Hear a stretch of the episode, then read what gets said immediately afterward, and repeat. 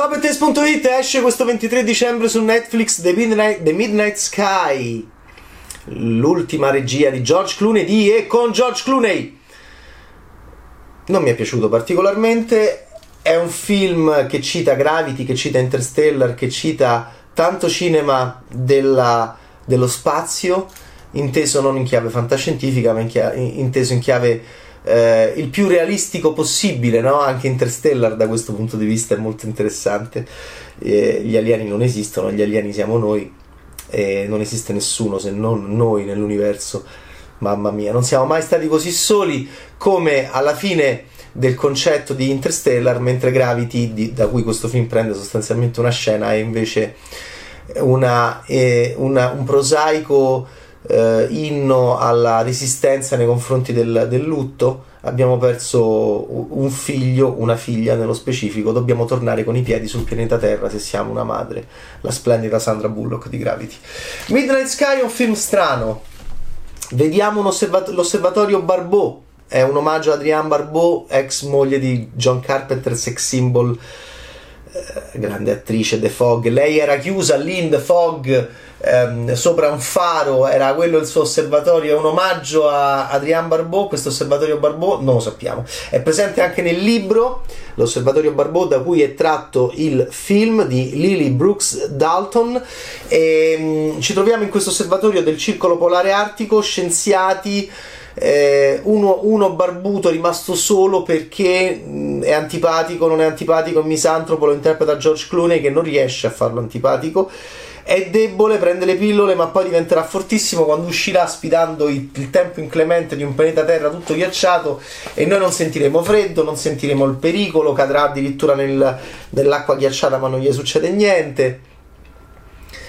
E dire che sembrava che stesse molto male perché prendeva le pillole e aveva la barba. Qual è il collegamento tra quest'uomo barbuto, che scienziato, che sta a terra in queste stazioni vuote, deserte perché è rimasto solo? Oh no, attenzione, c'è una bambina con lui che scherza, che gioca. Chi è? Sarà reale? Chi lo sa? Qual è il punto di collegamento tra questo scienziato barbuto e una ciurma che in un'astronave sta tornando sul pianeta Terra? Da dove? Dal pianeta K23 vicino a Giove, dove siamo andati a vivere. Tutto molto bello, ma quel silenzio terrificante. Allora, è un film complicatissimo perché ci sono vari piani temporali, ovviamente con lo spazio. Interstellar, di Interstellar che cosa prende? Prende anche il paradosso nei nostri rapporti. Io parlo con te che sei Murphy, sei una ragazzina, poi facciamo uno stacco, facciamo così e sei diventata Jessica Chastain, mia figlia è cresciuta, quel bellissimo stacco al montaggio del film di Christopher Nolan. E sta tornando questa astronave sul pianeta Terra invece c'è il nostro scienziato barbuto.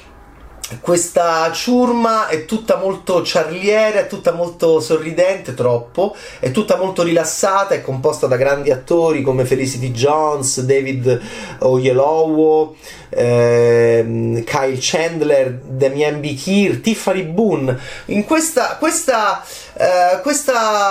ciurma dell'astronave che sorride, che chiacchiera, che è molto, ripeto, troppo rilassata, sta tornando sul pianeta Terra. Qual è il collegamento con il barbuto?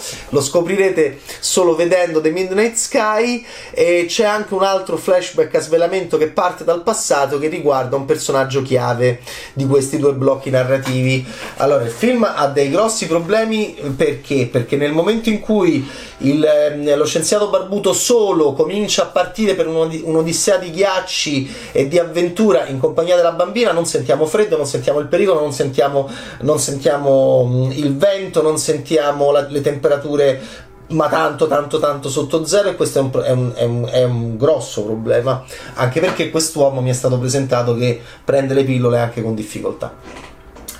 Le persone che stanno sopra sono troppo rilassate anche quando non dovrebbero esserlo, quindi un problema cardine di The Midnight Sky grave è proprio il pericolo. Non si enfatizza, non si elabora, non si gestisce, non si declina in chiave cinematografica in modo convincente qualsiasi cosa che riguardi il pericolo, sia nei momenti action, survival, quindi di sopravvivenza per il segmento narrativo dell'uomo barbuto che esce dalla sua stazione per andare in un'altra stazione, sia nel momento in cui la ciurma della nave che sta per, dell'astronave che sta per tornare sul pianeta Terra entra in una zona dello spazio che non conosce. Lì c'è il momento Gravity, perché qualcuno dovrà uscire da questa astronave per andare a riparare una cosa e si mette Sweet Caroline da Neil Diamond. C'è quell'inizio c'è quell'idea di quell'inizio fantastico prosaico, cioè io sto nello spazio ma è come se camminassi con una mia amica, come erano Clooney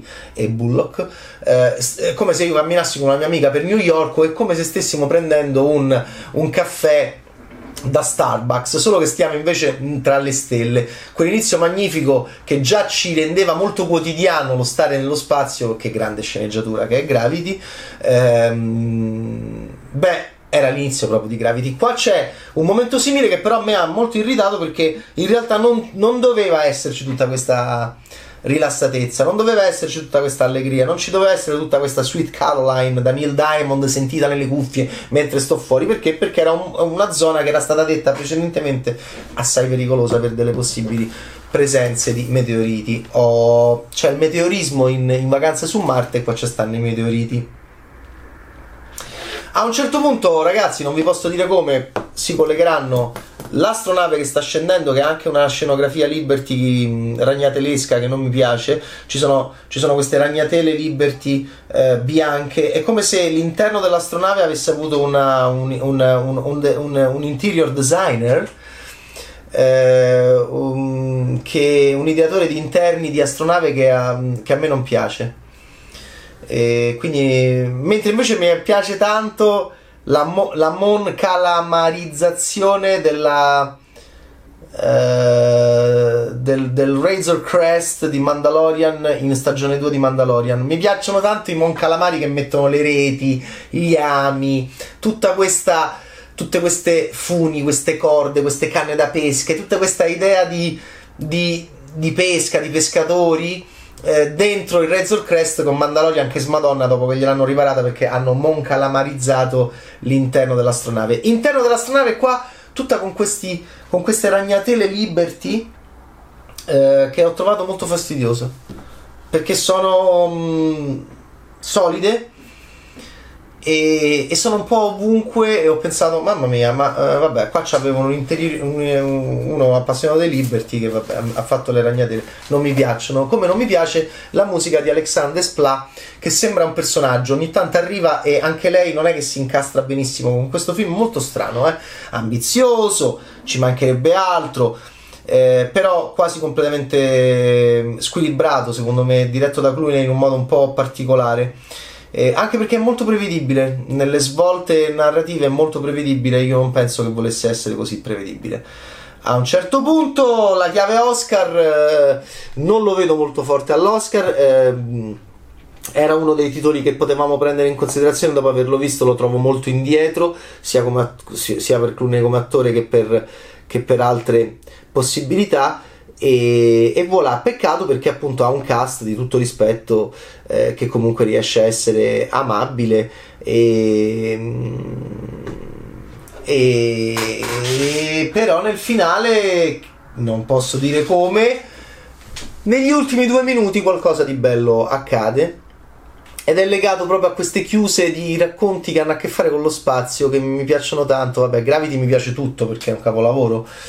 First Man di Chazelle no, però ha un bellissimo finale, dove appunto, al contrario di Gravity, lui è andato sulla luna per ritrovare sua figlia, o per lasciare qualcosa a sua figlia e per collocarla lì, per dare un senso a un lutto. Anche quella è una elaborazione del lutto. Ma mentre la Bullock deve tornare con i piedi sul pianeta Terra, che è proprio un'inquadratura che Quaron fa, che è fondamentale, invece l'Armstrong di Ryan Gosling deve andare con i piedi sul pianeta Luna per ritrovare sua figlia, ma anche quella è un'elaborazione del lutto, uno che torna, uno che va. Però poi quando torna Armstrong c'ha una scena molto bella, molto silenziosa, molto raffinata, secondo me, con sua moglie, interpretata da Claire Foy, alla fine di First Man di Chazelle, che ha dei difetti ma ha un bellissimo finale. Devo dire che Midnight Sky di George Clooney ha tanti difetti secondo me, a partire soprattutto poi mi ha molto irritato il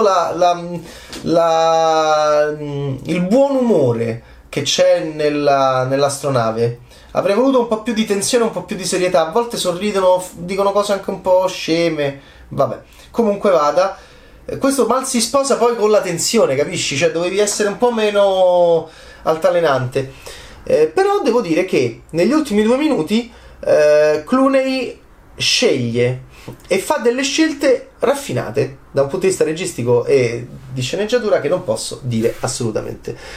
Va bene? L'osservatorio a Barbeau è un omaggio a Adrienne Barbeau, lo sapremo solo quando parleremo con Lily Brooks Dalton, perché è già nel romanzo di Lily questo setting dell'osservatorio Barbeau. Sceneggiatura Mark Smith, alla regia George Clooney, chance di Oscar per me poche. Confessione di una mente pericolosa, suo primo film da regista meglio. Good Night and Good Luck, suo secondo film da regista bellissimo.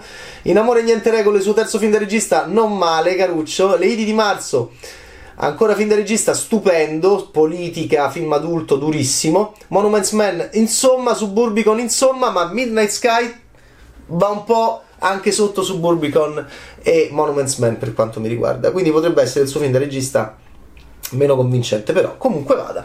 Al buon George gli vogliamo bene e seguiremo ancora e sempre la sua interessante carriera di attore e regista. In questo caso si sposano le due cose perché lui è attore ed è un problema, ed è anche regista ed è un problema anche questo. In quale film? The Midnight Sky, su Netflix dal 23 dicembre. Ciao Bad Taste!